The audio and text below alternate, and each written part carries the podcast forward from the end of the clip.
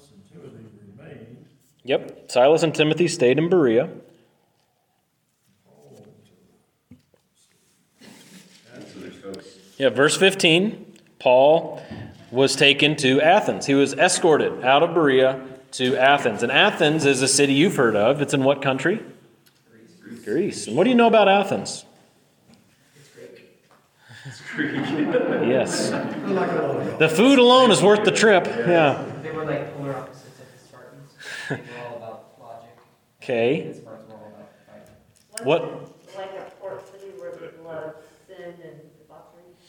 Yeah, certainly. I mean, when you think of any of the cities that are in Greece mentioned in the New Testament, they kind of all fit that category because we're talking about people who definitely aren't Jews. In fact, we can think of a lot of scriptures where Jews and Greeks are set as two different categories. I'm not ashamed of the gospel of Christ. It is the power of God to salvation for all who believe, to the Jew first and then to the Greek. These are two different categories. What are some things that made Jews and Greeks so different? Polytheism versus monotheism. Okay, yeah, Greeks had a lot of gods they believed in. And we're going to see some of that at the end of the lesson tonight. Um, lots and lots of little g gods. And the Jews had Yahweh, the one true God. Right, yeah, circumcision was a big deal. In fact, um, you remember the term God fearing Gentiles that we've run into in the book of Acts? It'll say God fearing Gentiles every now and then. God fearing Gentiles were people who were, were not Jewish by birth, so they weren't ethnic Jews, but they practiced Judaism. Yet the vast, vast, vast majority of them didn't fully become Jewish because of circumcision. And it's an interesting, interesting thing. Um, as a man, I get it.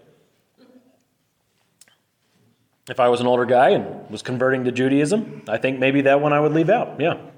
Uh, what else? Jews and Greeks.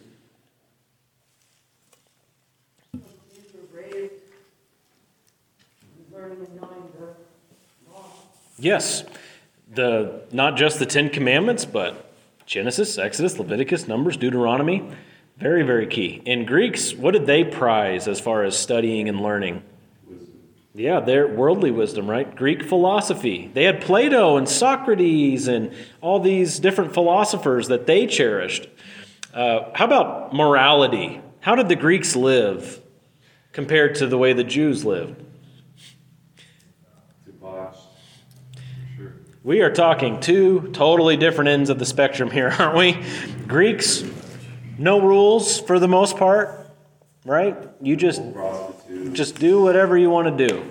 Uh, Jews, on the other hand, not only did they have a law, but many of them took that law and became very, very prideful with that law. And so they were legalistic all the way to a fault. And then you've got the other side that's licentious or free to a fault. Very different. So now what's going to happen when Jews and Greeks start getting saved and put in the same church? yeah, you're going to have some fights. There are going to be some fights. And that's what happened in the New Testament.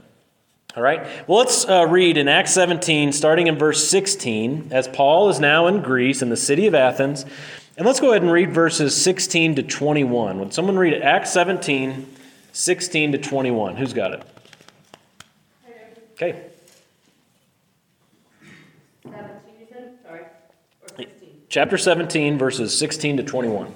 Now while Paul was waiting for them at Athens, his spirit was being provoked within him as he was observing the city full of idols. So he was reasoning in the synagogue with the Jews and God-fearing Gentiles, and in the marketplace every day with those who happened to be present. And also some of the Epicurean and Stoic philosophers were conversing with him.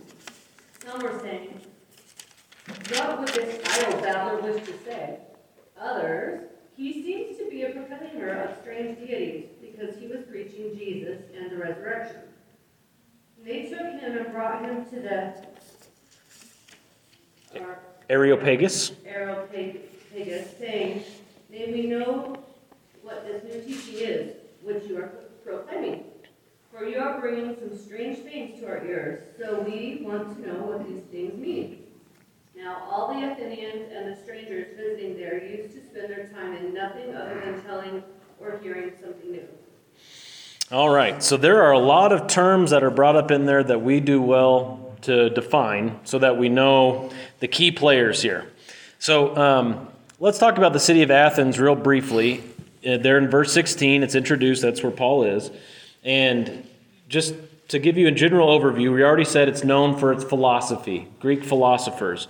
Athens was the home historically to many philosophers throughout history. The fourth and fifth century BC, there were many famous Greek philosophers, and um, from that point until here in the book of Acts, they prized their philosophy. But Athens was also known for democracy. Democracy. It was a big deal in Greece to be able to um, have this type of society, a democratic uh, form of government and society, which in the New Testament is pretty foreign. How many democracies do we read about in the Old Testament? uh, none, right? Uh, read about a lot of kings, a lot of monarchies, but you don't read a lot about a, democ- a lot of uh, democracies.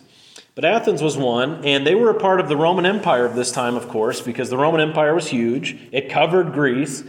But the Roman, Romans made a deal with Athens uh, that the Athens could continue their way of life, their form of government. They could be free uh, to themselves as long as they maintained this friendly relationship with Rome. As long as they were an ally of the Roman Empire, they were kind of free to do whatever they wanted. And not many regions or cities within the Roman Empire were free to do whatever they wanted. But Athens was. So he's in a very different place, all things considered. When he was going through Philippi and Thessalonica and Berea, these are very similar cultures. They're all Macedonians. Uh, they all have the same type of rule and structure and culture. When he lands in Greece, it's a different ballgame. He's dealing with different people who believe different things. Uh, he was dealing with lots of Jews in those first three cities Philippi, Thessalonica, and Berea. And in Athens, he's going to be talking to some Jews. We just read that he went to a synagogue. But a lot of the conversation we're going to see that he had in Athens was with people on the street who were not Jewish at all. And his, his approach with them is quite different than it was with those in the synagogue. So that's where we need to put our minds when we consider the city of Athens. And then it talks about idols. Uh, we're going to see lots and lots about idols when we talk about Athens and Corinth.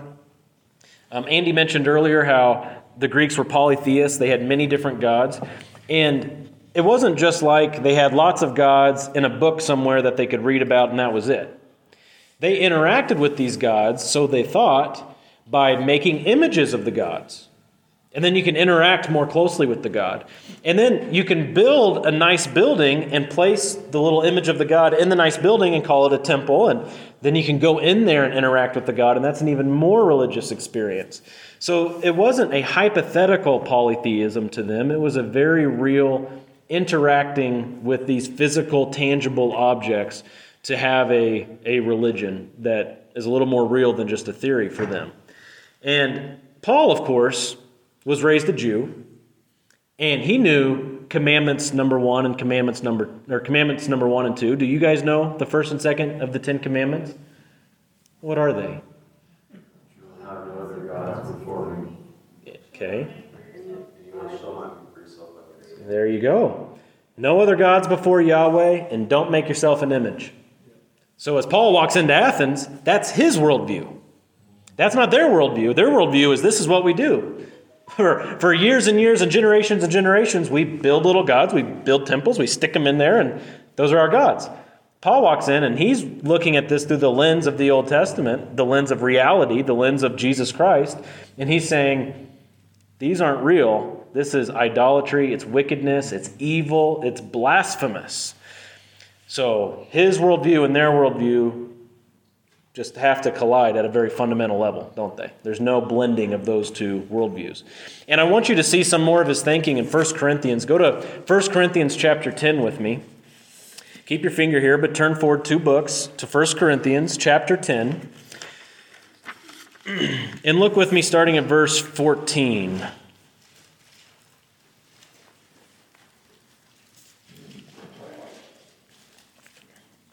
First Corinthians chapter 10, verse 14, and let's read all the way down to 22. Who would read that for us? 1 Corinthians 10, 14 to 22. Who's got it?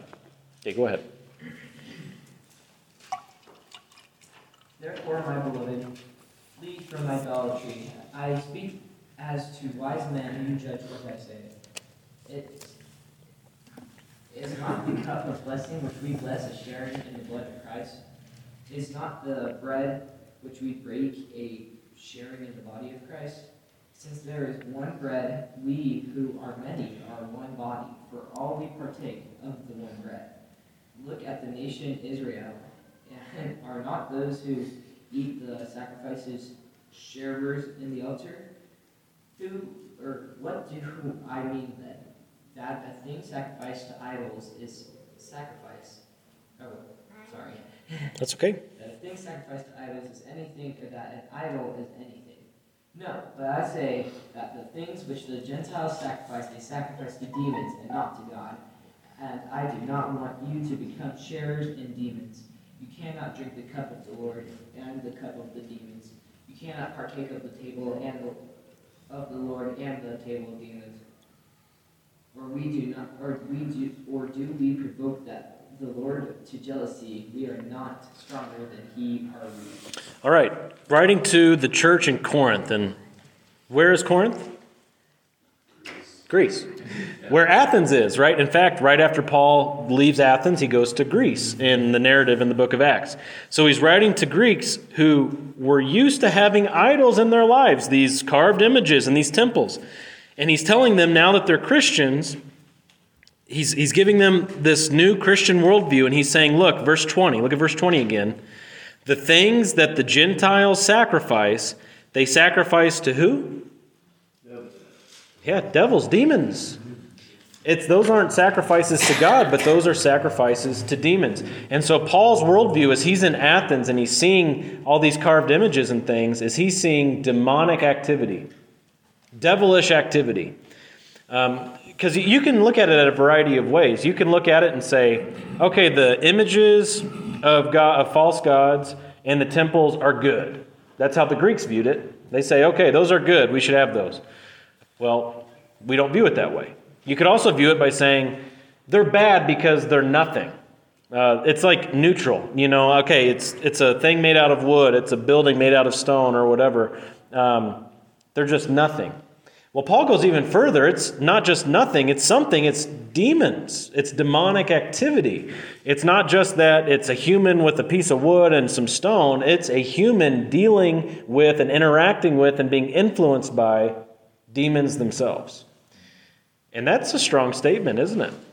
Uh, to go as far as, as to say this is demonic. So that's Paul's interpretation of what's going on in Athens with their idolatry. Thoughts on that or questions? Good? Tracking? Okay. Chapter 17. Uh, again, we want to keep defining these terms. There were a couple different philosophical groups that Paul dealt with in verse 18. What are the names of these philosophers? What types of philosophers? And Stoic. Very good. So the Stoic philosophers were certainly pantheistic. The Stoics were pantheistic, meaning they believed that um, all is God. Okay? Um, all is God. That's what pantheism is. Everything is God. Your soul and the cosmos that you live in, it's all God and it's all connected. It's pantheism. All God. Very, very different view than what we believe, isn't it? we, we don't get that out of the Bible. Um, but they're pantheistic. They emphasized, as philosophers, the importance of both rationality and self sufficiency. So here you are as one with the one with the universe, you are God. You are self-sufficient. You are to think rationally, to grow your brain muscle and to be this really amazing human being through your own rational powers. That was their view of human life in this world. And I want to read to you from a Stoic poet something that was written a uh, long, long time ago. It says, uh, From too much love of living, from hope and fear set free, we think, T H A N K, we thank, with brief thanksgiving, whatever God's may be. That no life lives forever, that dead men never or er, sorry, that no, lif, no life lives forever, that dead men rise up never, that even the weariest river winds somewhere safe to sea. Okay, if you're Paul and you're in Athens and you know that they've got a bunch of philosophers out there saying, we don't know anything about whatever gods may be, that you can't live forever and that there is no resurrection, you're thinking, I've got some significant challenges as a preacher of the gospel, right? There's not a lot of common ground for us to work with here. Uh, that, that's, they're philosophers. The Epicurean philosophers are just a tad different than the Stoic philosophers. Instead of being pantheistic, the Epicureans were more deistic. Who can tell me what deism is? Deism. Andy. Deism is the idea that God has wound up the universe like a clock and has just stepped back and letting it do its thing. Right. No, there's no interaction between God and the universe. Exactly. Uh, the only difference in their case would be instead of saying capital G God, they would say gods. They would still be polytheistic in their deism. So there were a bunch of gods that got together and made the earth. One God made the earth, another God, you know, did this, another God did that, and now they don't interact with us. That was the view of the Epicureans, which again, significant challenge for the preacher of the gospel, right? We have a very different perspective on how uh, humans interact with deity. And they taught that the best thing you can do in life is to get maximum pleasure. Go out and find maximum pleasure in life. Do what makes you happy. And that's a very, very common philosophy in our world today. Uh, people get there by different means than Greek philosophy for the most part, but that idea of life's purpose is just go do whatever you want, whatever you find that satisfies your, yourself, and just go do that for the rest of your life. Is that a good way to live? Why not? Sounds good to the flesh. Yeah, Because you die young, like Eddie Van Halen. yeah, it's true. Drugs and hard living, and uh, hard. Yeah, and that worldview starts with man and ends with man, doesn't it? And how, how does God react to that type of thinking? Well, he's got judgment for that, doesn't he? And we can see the philosophers of that day, their whole kind of perspective summed up in verse 21. Uh, see this, look at this little note that Luke threw in. It's in parentheses in the New American Standard. Now, all the Athenians and the strangers visiting there used to spend their time in nothing other than telling or hearing something new. chasing novelty, chasing after the newest thing that's going to increase your ability to live in this world in a great way and make you a better person and you know 13 steps to a better you. And here's how you can have more satisfaction in, in your life. And chasing chasing chasing all these new ideas. Uh, again that's something that is antithetical to christianity. We have that hymn talks about the old old story tell me the old old story of jesus and his love is that how it goes um, the old old story we our gospel doesn't change. We don't come to gather together on Sundays as the bride of Christ to hear something new, really, do we? Because we agree with Solomon that there's nothing new under the sun. And the heart of our message hasn't changed for thousands of years. That God is, and that man is a sinner, and that man needs to be made right with his Creator and that that's possible through the cross of Christ alone. That's our message. It doesn't change.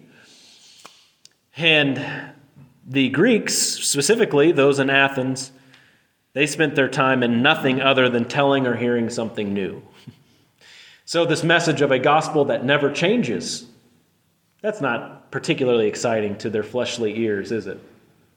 They want things to change, they need new things. There's one commentator that says this verse, verse 21, is, uh, contains the most cultural insight in the New Testament, or something like that, outside of what was going on in Israel.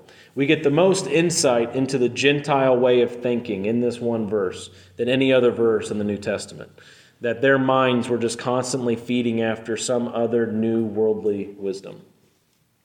Um, Novel ideas. They wanted novel ideas. And then the final thing that we need to define to really understand what's going on is that word Areopagus in verse 19. Yours might say Mars Hill. That's another way of expressing uh, that word. The Areopagus, or yours might say the Council of the Areopagus. That was a place where those Greeks would get together there in Athens to hear trials and to render judgments on matters of religion and morality. In fact, at this time, because it, had been around for a few hundred years, and at this time when Paul was there, it was specifically used to hear homicide cases. I thought that was interesting. Um, that it was a place where they would come, they would hear out a case and render a judgment uh, based on what they heard in the trial. And when Paul was being brought there in this context, it was going to be repurposed. That arena was going to be repurposed uh, because Paul wasn't on trial that day, but he was there rather as like a guest speaker. The Areopagus, everybody knew about it in that area. Come down to the Areopagus tonight at 7 and hear Paul talk about this new message. That's kind of what was going on. And so, uh, you know, it was a sold out crowd. No, they didn't do tickets. Um, but they, they gathered there to hear Paul hear about this teaching. There in verse 21 again, they asked, or verse uh, 19 rather, may we know what this new teaching is which you are proclaiming. And notice they say new teaching, because to them it was new. Now, now when Paul's teaching it, and he eventually tells them it by the way, this message is never going to change. That's something they're going to have to deal with. Um, but for the moment, he's got a new message. Let's send him over to the Areopagus. We all got to hear it. It's a new thing, and they get fired up about new things. So that's what's going on in this setting. Uh, you've got some people who are rejecting Paul there in verse 18, calling him an idle babbler. Uh, I've got a note here that says, um, that could also be tra- translated one who makes his living by picking up scraps. Um, kind of interesting. Uh, others were saying he seems to be a proclaimer of strange deities. So they were just writing him off, but for others, they wanted to hear. And if Paul had an opportunity like that, he saw that the way a running back sees a 10 yard gap between the offensive line and defensive line. He was going to run right through that. And so he said, You're going to let me go talk at the Areopagus? All right, let's go. And uh, he knew that, of course, he could be persecuted just like he was in the cities before. Didn't matter to him. He was ready to do it. And he was ready to do it because, look at verse 16 again. Let's go back to the first verse we read tonight. Verse 16. What was going on in Paul's heart and mind there? Yeah, mine says, the New American Standard, he was provoked. Do you guys have any other translations out there besides provoked? Just curious. I didn't look that up. Stirred. Stirred. Spirit was stirred. I like that. Greatly distressed. Excellent. Yeah, last night I was driving home. We had a meeting here at the church, and I was driving home and going through our neighborhood, and it just hit me almost like it was fresh. Just looking at the houses and thinking there are people sleeping in all these houses who are going to hell. I don't think about that enough. I really don't. Because when we first came out here as Missourians from the Bible Belt, it was very obvious to us like, this is weird. All these people, none of them know Jesus. This is a weird place and this is a big deal. And now it's been six and a half years and it's like, well, we're used to it. But that stuff needs to hit us fresh. And it was hitting Paul fresh in some way, that his spirit was provoked or stirred or distressed because he was doing what at the end of that verse? What was he doing?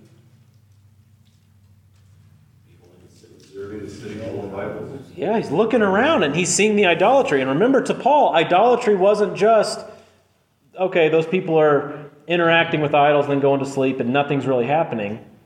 He saw idolatry as interacting with demons. Now, let's bring it home. We're looking around, we're seeing temples, we're seeing idolatry, we're seeing people interacting with false gods. Do we just think, well, they're just doing nothing? And obviously, that's not good to do nothing. They, sh- they, they were created to have a relationship with the living God. So doing nothing is bad. But let's take it as far as Paul takes it. It's not that they're doing nothing, they're doing something. They are interacting with demons. They're sacrificing to demons. They are engaging in demonic and devilish activity. That should provoke our spirits. That should stir us. That should cause us to be distressed inside, knowing that God has put us here as ambassadors for Him. How will they hear without a preacher?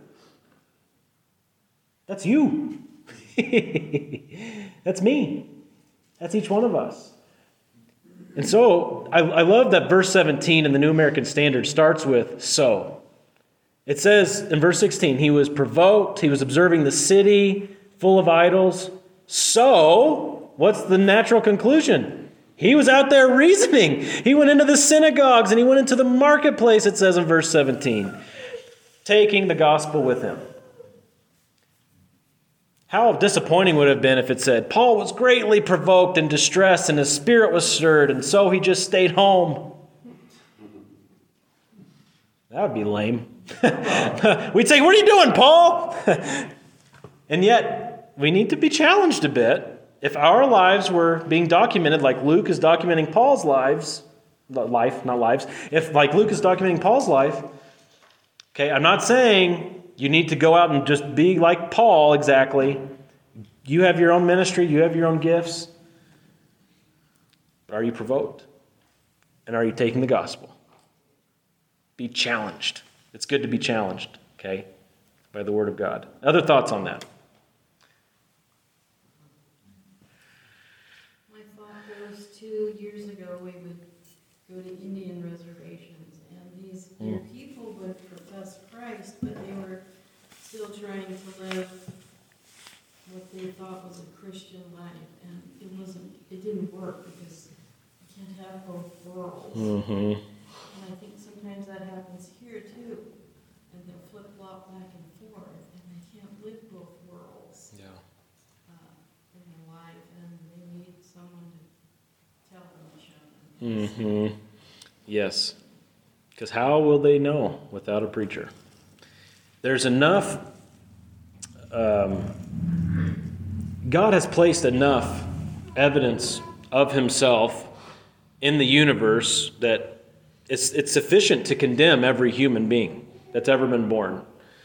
Um, every human being knows that God exists, Romans 1, and has suppressed that truth and replaced it with a lie.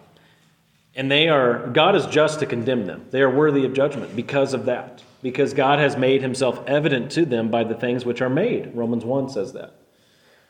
But they do not have enough evidence in their natural state to know the gospel. That requires a preacher. That requires an ambassador for Christ to come into their lives and tell them that. So, what you have in the world is a bunch of people who are born into a state where they are justly condemned, but they can't be justified until someone comes and tells them the message. They can't escape that condemnation until they hear the message of the gospel.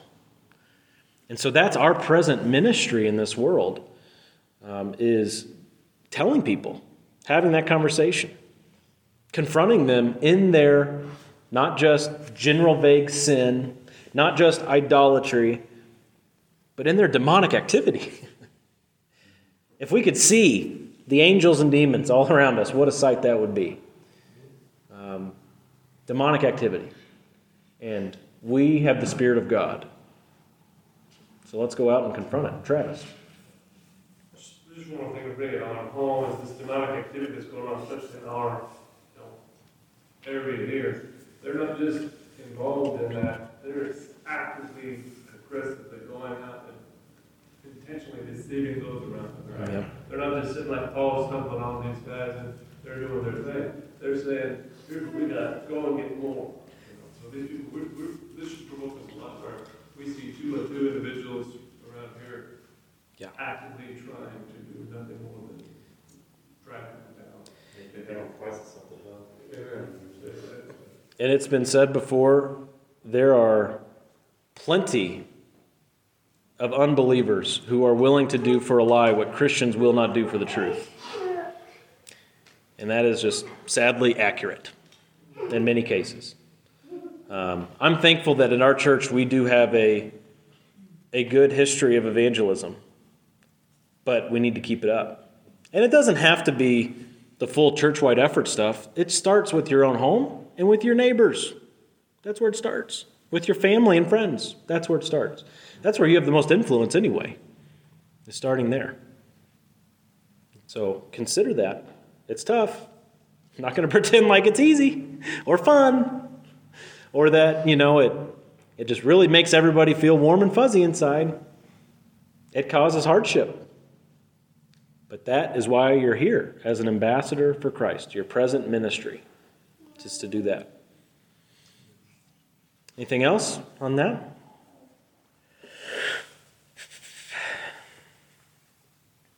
It says again in verse 17 that he was reasoning with these people, reasoning with the Jews, and in the marketplace, those who happened to be present. I love how it says that. Paul didn't care. He was just going to go set up shop and see who God brought along.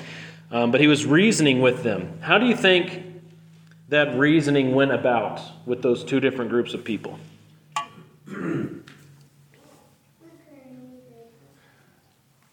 knowing what we know about Paul, knowing what we know about Jews, knowing what we know about Greeks, how did what did the reasoning look like, do you think?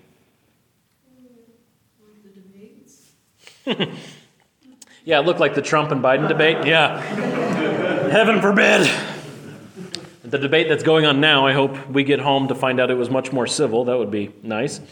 Um, no, it didn't look like that. I think we can say. what do you think the content of Paul's reasoning was? I think, sorry, good.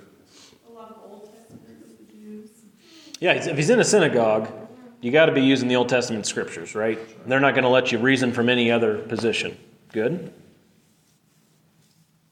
Um, Paul writes several years later in Corinthians that the gospel, the cross, is a stumbling block to the Jews and is foolishness to the Gentiles and the Greeks. He had to have been thinking back. When I was in Athens, right, they were, you know, it says right there, um, what would this idle babbler wish to say? Hmm. You know, they're contemptuous, Yeah. right? And I think that um, Paul wrote the book of Romans. God is evident to everyone. He's evident in nature. His hand is seen. Every man knows and suppresses that truth. He knew that the people that he was talking to knew of the God, whether they suppressed it and replaced it with other idols or whatever. Yeah. He knew that they knew that God. Yep. Just as we do. Yep. Every human being that walks the earth knows that there is a God. Yeah. Because it says in Romans 1, I love this phrase God has made it evident within them. I like that. You can't escape the testimony that God has given you in your conscience, right? That's intrinsic to who you are. It's not like God has presented you with something and then you can choose to look or not look. It's not that's not what he's saying. It's in them. It's their conscience. They know. I think Paul's presupposition. Well, yeah, and and that's a point I wanted to make. So so the main difference, of course, between his reasoning with Jews and Gentiles is his use of the Old Testament. We're about to see that at the end of chapter 17 when Paul preaches at the Areopagus. Zero Old Testament references. Very, very different than the recorded sermons that we have when he's in the synagogue. Because when he's in the synagogue, it's Old Testament, Old Testament, Old Testament, Old Testament. But here, he doesn't do that. But something that he does in both contexts is he presupposes the God of the Bible. He pre, when he's talking to the Jews, he presupposes the God of the Old Testament. And you might think, well, yeah, because they they believed in the Old Testament, so it's common ground. But when he goes to the Greeks, he loses that common ground, right? They don't believe in the Old Testament, so why would he start by talking about this God that they don't even believe in? That's because you can't preach the gospel without starting with God. you, can't, you can't preach the message without starting with the God who is. He doesn't need to be proven because he's there and they know it. That's what the Bible says. And if you're a Bible believer, you're not going to play into their lie where they say, I just haven't been given enough evidence yet. My Bible says God's made it evident within you. And my Bible's correct, and you are not. You've suppressed the truth. You're, you're deluded. That's what the Bible says. They're self deceived. It's called self deception in Scripture. So when they go about spouting things, don't believe what they say if it contradicts Scripture. You're believing deceptions instead of believing the truth of Scripture. And I want you to see this when we get into the sermon here. Look down at verse, um, let's see, we'll just read starting at verse 22. It says So Paul stood up in the midst of the Areopagus and said, Men of Athens, I observe that you are very religious in all respects. For while I was passing through and examining the objects of your worship, I also found an altar with this inscription To an unknown God. Therefore, what you worship in ignorance, this I proclaim to you. The God who made the world and all things in it, since he is Lord of heaven and earth, does not dwell in temples made with hands. As he says, I'm going to proclaim something to you. Notice those first two words in verse 24 the God. Not saying, I want you to understand that when you look at the second law of thermodynamics, we have to recognize that the whole universe is winding down. And that means it had to have a starting point. And starting points have to have a starter. And so, do you agree that there had to be some sort of deity out there that could have started all of this? Yes or no? That's the way a lot of people do apologetics. And they think if they get the unbeliever to agree that some vague concept of God exists, then that's a win. That's not a win. Do you know how many false religions believe in some God? So we don't want them to believe in some vague concept of a God. We want them to believe and submit to and bow down before the one true God. And so, Paul isn't demonstrating here that we look for common ground with the unbeliever. He's demonstrating that we preach the truth, regardless of our audience. Now, there are adaptations that take place. Again, he doesn't use the Old Testament in this sermon. But did he preach the same things that he preached to the group before? Yes. Yes. He's still preaching the truth of the gospel. Good stuff? He says they're very religious. Just want to make a couple notes on this because we're going to go through the whole sermon next week. But um, he says, I observe you're very religious, verse 22. He's obviously not patting them on the back and saying, That's great, like the Mormons do to us around here when they say, Oh, you guys are so good, we're so glad you're here. Um, th- that really bugs me. Uh, but uh, he's not saying that, like, That's so good that you're trying to be religious, that's great. He's basically saying, I tell you, I can see you're really superstitious about religion. I can tell that you think that there's something that good that's going to happen to you by worshiping these little images. Um, and actually, some translations and some interpretations of this think that he's referencing superstition alone and not religion at all. Um, he's just pointing out to them you're doing what all humans do, you're worshiping. All humans, every single human being worships something. You can see it in the toddler who worships himself and himself alone as God of the universe, right? And you can see it in the aged person who is maybe entrenched in a false religion and worships a demon, a God that is not real. And so, as Paul cracks this open with them, he's saying, Look, I can tell you're very superstitious. You have this, this one object, this altar with an inscription to an unknown God. Well, that's, that's just showing your ignorance, is what he says. What you're worshiping in ignorance, let me declare to you with truth. And what he does in this sermon is he begins with God as creator, verse 24, the God who made the world. And then drop down to verse 31. Look what he ends with. He ends with God who has fixed the day in which he will judge the world. He starts with God as creator and he ends with God as judge. That's the heart of Paul's message. His mission has been the same city by city, people group by people group. You need to be reconciled to God through Jesus Christ. And um, he was committed to that fully. Okay? Thoughts or questions as we've approached the end here?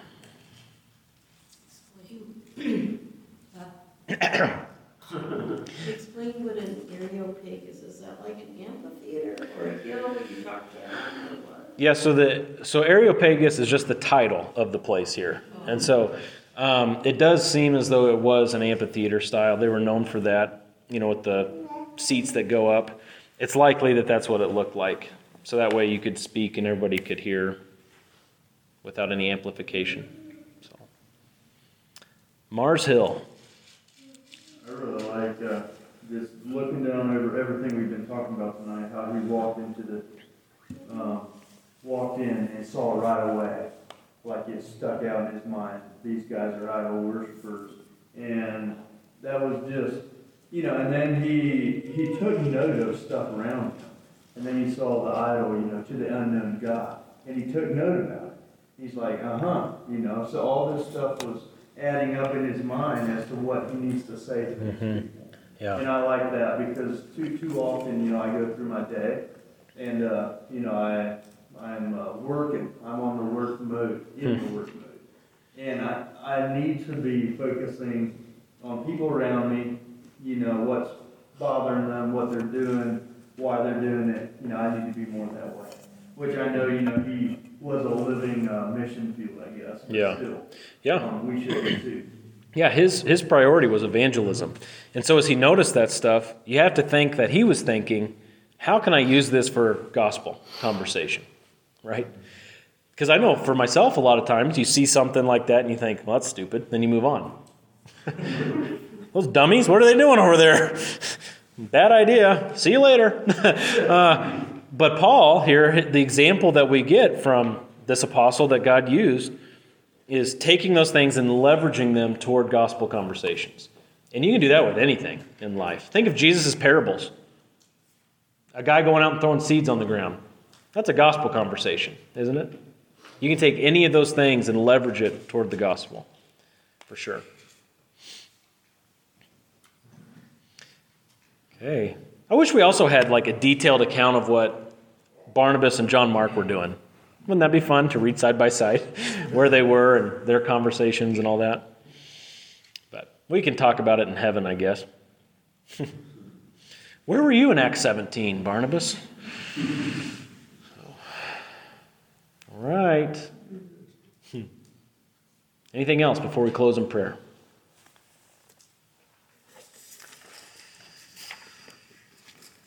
Tyler, you want to close us?